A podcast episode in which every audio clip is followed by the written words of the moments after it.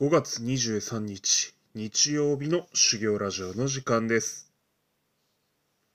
ついに100回ということで、まあ半年かけて、約半年ですね、ちょこちょこやってきたわけですけれども、まあ喋りたい時に喋ってですね、まあ節目の配信となります。節目の配信といっても、えー単なる通過点ですし、えー回数にそれほど意味はないかとは思うので、私の場合は回数よりとりあえず1年まずやってみるっていうことの方が大事なような気がします。えー12月12日に始めてますので、えーまだまだ 先は長いということになりますけれども、楽しんでやっていこうと思います。えーと、今日起きた話とかについて話していこうかなと思います。それではスタートです。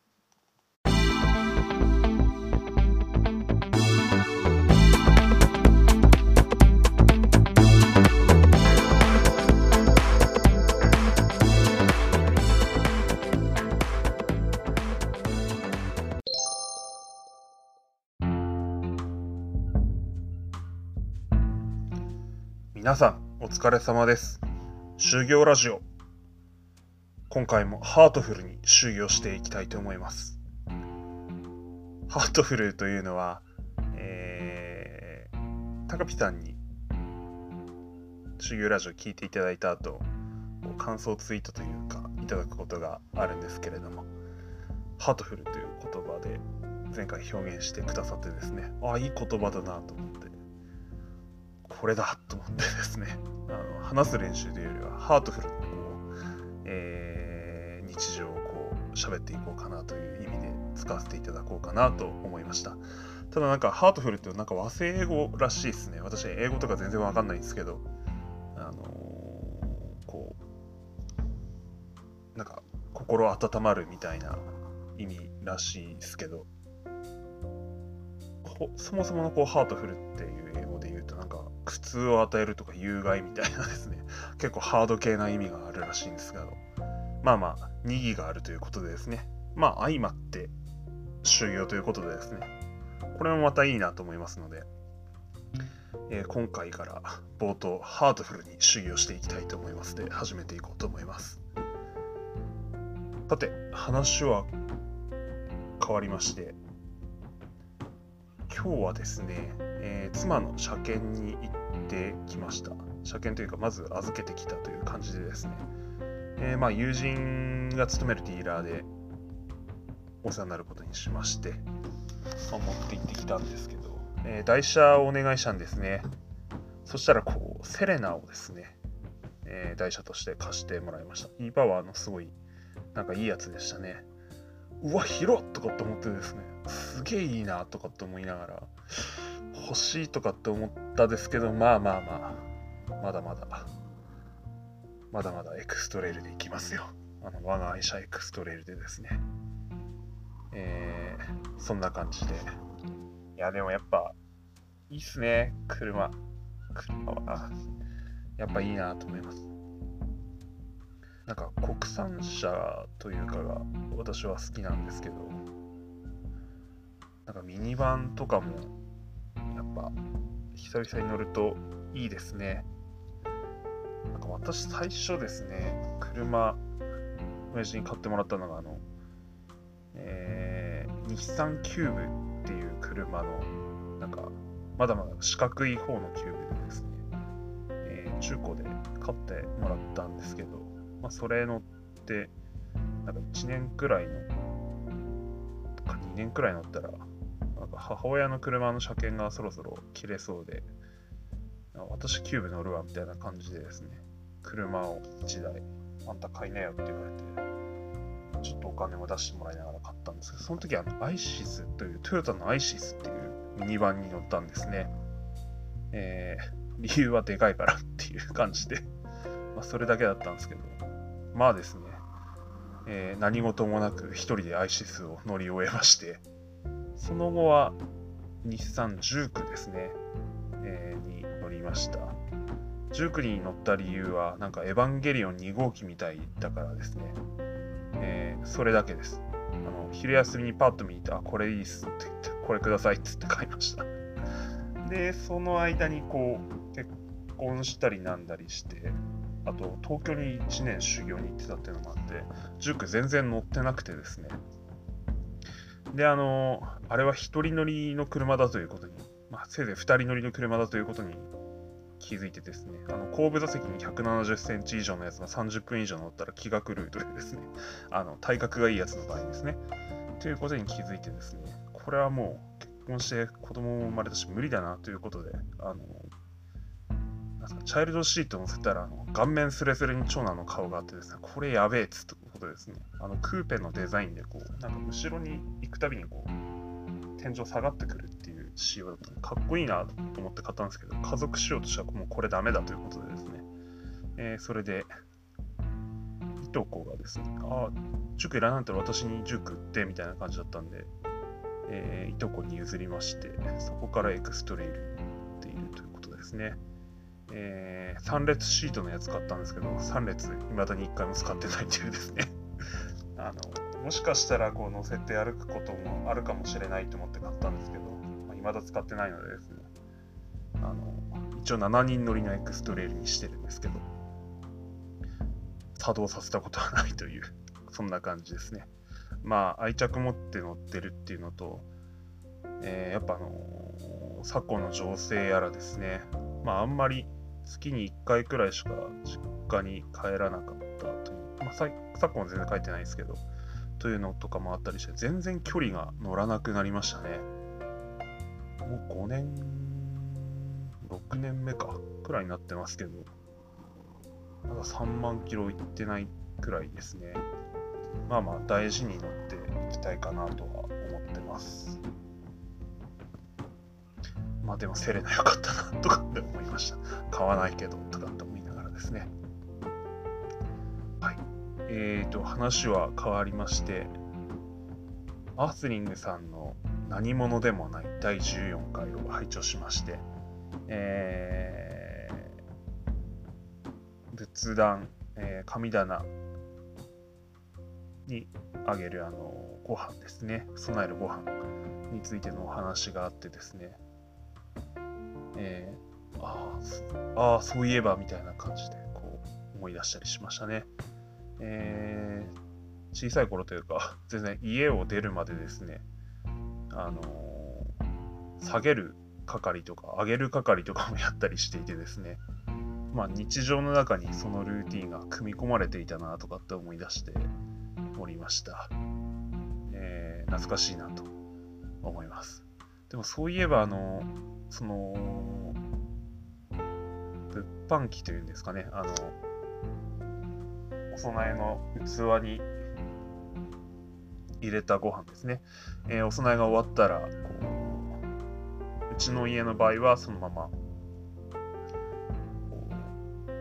炊飯器の中に、お釜の中にこう戻してたんですけど、あの入れた形として戻るんですよね。なんで、ああ、これは揚げたご飯なんだなというのがまあわかるわけですけど、まあ暖かいところに戻すんで、まあパパパパッとこう、そのままほぐせばですね、まあわからないような形にしていたなとかって思い出しながら、えなんか大概は祖母が食べてくれてたような気もしつつ、まあ、たまには自分たちも食べてたなとかって思い出しましたね。そういえば私はですね、自分の身内であの明確に人が亡くなったっていうのを認識しているのは自分の祖父しかいないんですね。祖父が亡くなったのは私が30前かくらいのことでしたから、あのと、まあ、最近っちゃ最近なんですよね。で、ひいじいちゃん、ひいばあちゃんっていうのは私が本当幼稚園とかの頃だったんですけど、まあ、やはり記憶がおぼろげでですね、あんまり覚えてないっていう正直なところです。えー、なので、あの、じいちゃんですね、との、こう、が亡くなってからですね、だいぶ我が家のですね、こう、仏壇にこう備えるえー、お菓子とかっていうのは、お菓子とかご飯とかってね、だいぶこう緩くなってですね、えー、亡くなった祖父はですね、お寿司が大好きだったんですね。非常にこうタフな人間ではあったんですけれども、えー、か心臓系の病気になってですね、こうペースメーカーを入れたことがあったんですね。えっ、ー、と、その後ですね、こう病院に、まあ、定期通信、定期の通院ですよね。まあ、数ヶ月に1回とか行くんですけど、まあ、その時ですね、こう孫がですね、こうチョイスされるわけですよね。で、まあ、家の孫であるですね、私の場合は、あのギャラがお寿司だったような気がします。えっ、ー、と、他の私のいとことかはで、大館にです、大館というですね、私はあの秋田犬の里大館市ってところに実家がありまして、に、で生活しているいとことの2人いてですね、えー、その2人の場合は、こう、車代とですね、お寿司がついてくると。で、私の弟2人っていうのは、2番目の弟はこう、えー、就職して県外におりましたし、3番目の弟は大学で県外に行ってましたんで、えー、あまりそういうのには関わってなくてですね、とにかくこう、うちの祖父っていうのは寿司が好きだったんですね。なんか、なんだろう、私も19歳以降っていうのはもう実家に住んだことはなくてですね、まあ月に1回くらい帰ってるんです。けど、まあ私帰ってるとですね、えー、私、あの、UG というんですけど、まあ、U、U、U っていうところが名前の一部分にありまして、えー、U 寿司食いたいね。寿司買ってこいよみたいな感じでですね、言われて、よくこう、走りに行ってた ような気がしますね。なので、あの、そんくらい寿司が好きだったんでですね、しょっちゅう、ほんと、回転寿司とかの寿司しか、その代わり食べてないですけど、回らないお寿司なんてあの私の住んでる実家の市には そうそうないですから、まあ、回転寿司がメジャーなんですが、逆にですね。なんで、あの、祖父が亡くなって以降、仏壇にはですね、本当生ものとかって良くないんでしょうけど、普通に寿司がこう、上がってるような感じの家になってですね、まあなかなかうちの家はこう、なんていうんですか、あんまりそういうしきたりにとらわれずですね、まあ、好きだったものを備えるスタイルの家です。なんかそんなことを思い出したりしましたね。ここ、どうでしょう、1、2年とかっていうのは、結構食パン専門店っていうのもすごいあの、私の住んでいる市、まあ、県庁所在地なんですけど、今結構乱立してこうしのぎを削っておりまして、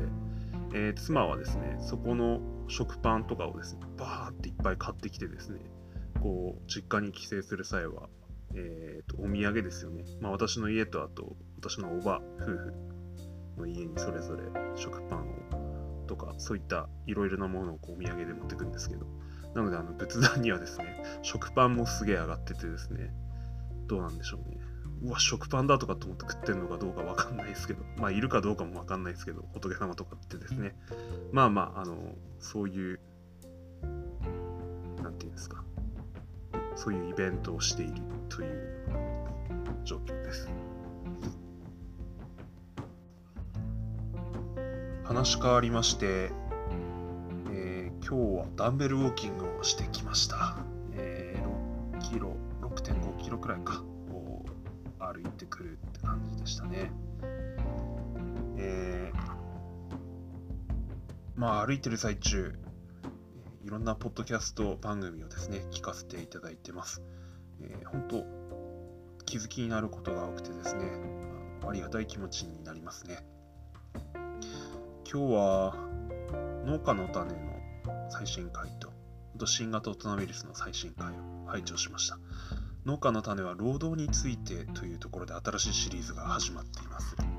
何のために働くんだろうというところ、意義とかですね、そういったところからも入っていくようですね。えー、勉強したいなというところです。変わりまして新型大人ウイルス、子供に対する教育というか、関わり方についてのですね、えー、内容の配信会でした。えー、すごく学びというかですね、ハッとなることも多かったような気がしています。自分は決していい父親でもないと思いますし、決していい夫でもないと思います。えー、なんというか、父親修行中というのはまさにこのことだよなとかって思ったりしていますね。えー、こ供に対して自分の気持ちを伝えるということは、えー、少しずつ取り組むようにしています。そちらの言い分も当然あるだろうし、こちらもこちらで言い分があるんだということで話していっています。えー、存在の承認というのは本当に大事だと思っていますし、えー、なんというか、うまく言えるかわからないんですけど、存在は承認すると当然だと。その上でこう議論しようじゃないかっていうスタンスですかね、私の場合は。君にも当然理由があるだろうし、えー、言ってみてくれと。ただその理由が理由として成立するかどうかまた別の話だというところなんでしょうかね。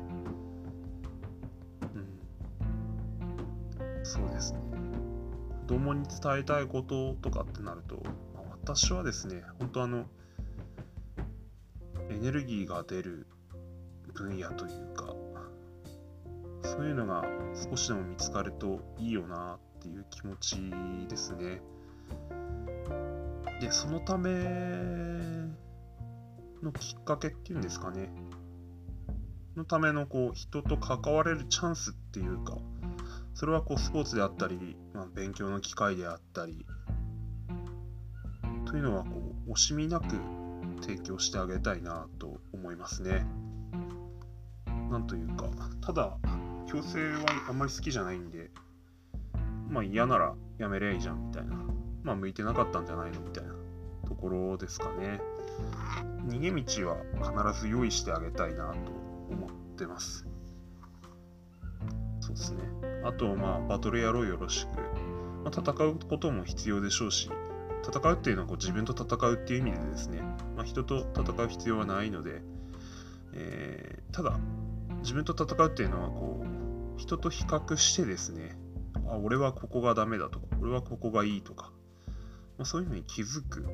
でその上で自分の魅力というかですねあと性質ですよね自分で自分のことを分かれる人間に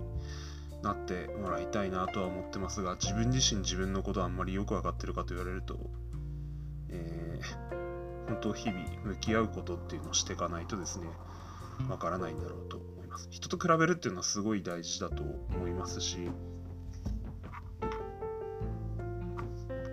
ただ、それもバランスですよね。なんか比べすぎて落ちてっていうのも困るでしょうしね。どこかで、えー、踏ん張るというか、保つところも当然必要なんだと思います。そうですね。すごい大事だなと思うのは、平等とかっていう言葉の意味とかをしっかり教えたいなとは思いますね。平等っていうのはあの入り口が平等っていう意味であってそこから先が平等ではないということでしょうから、えー、そこを履き違えるような子にはちょっとしたくないなとは思いますね、えー、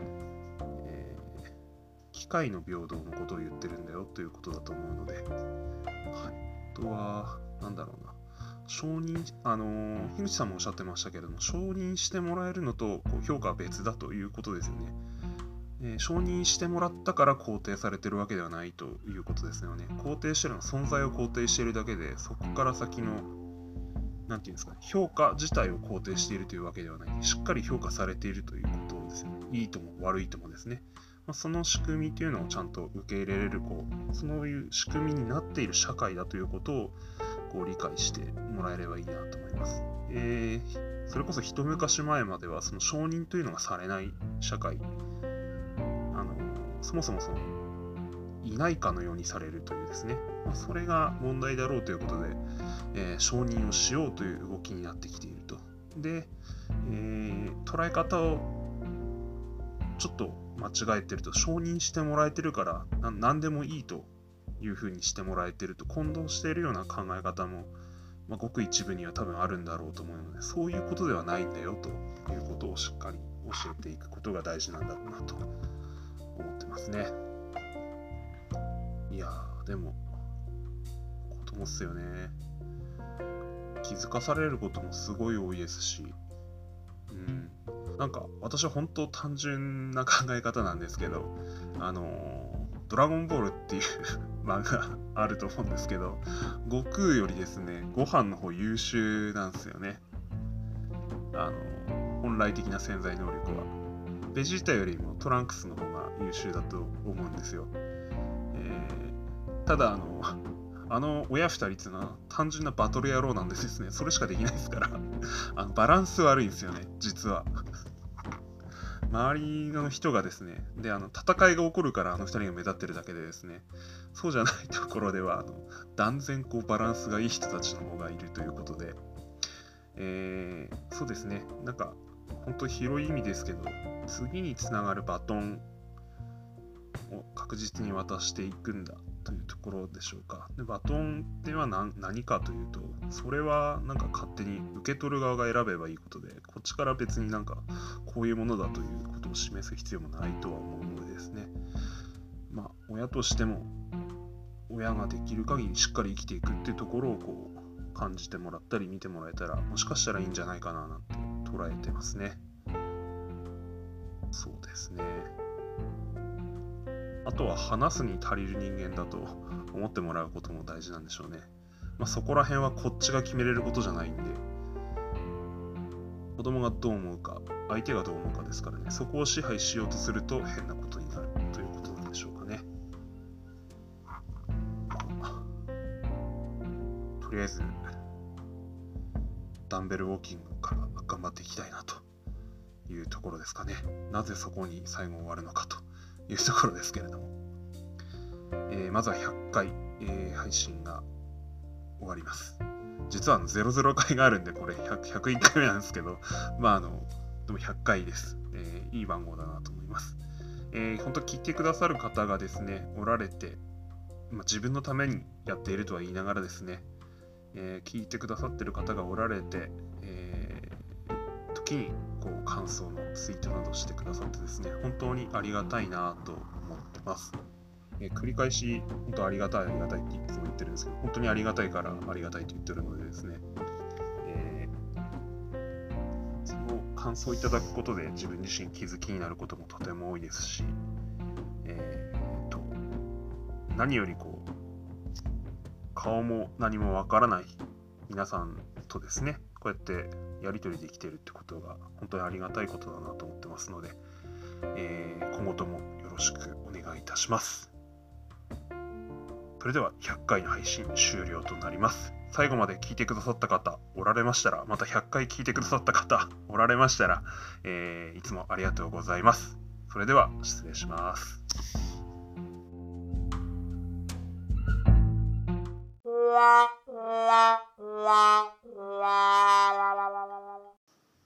さよならさえ上手に言えなかった。ああなたの愛を信じられず。怯えていたの。時が過ぎて。今心から言える。あなたに会えてよかったね。きっと私。おやすみなさい。なぜ小泉京子さんのあなたに会えてよかったを歌ったのか。これ最後は別れちゃう歌なんですかね。まあなんかでもここのフレーズ好きなんで歌っちゃいました。いつもありがとうございます。おやすみなさい。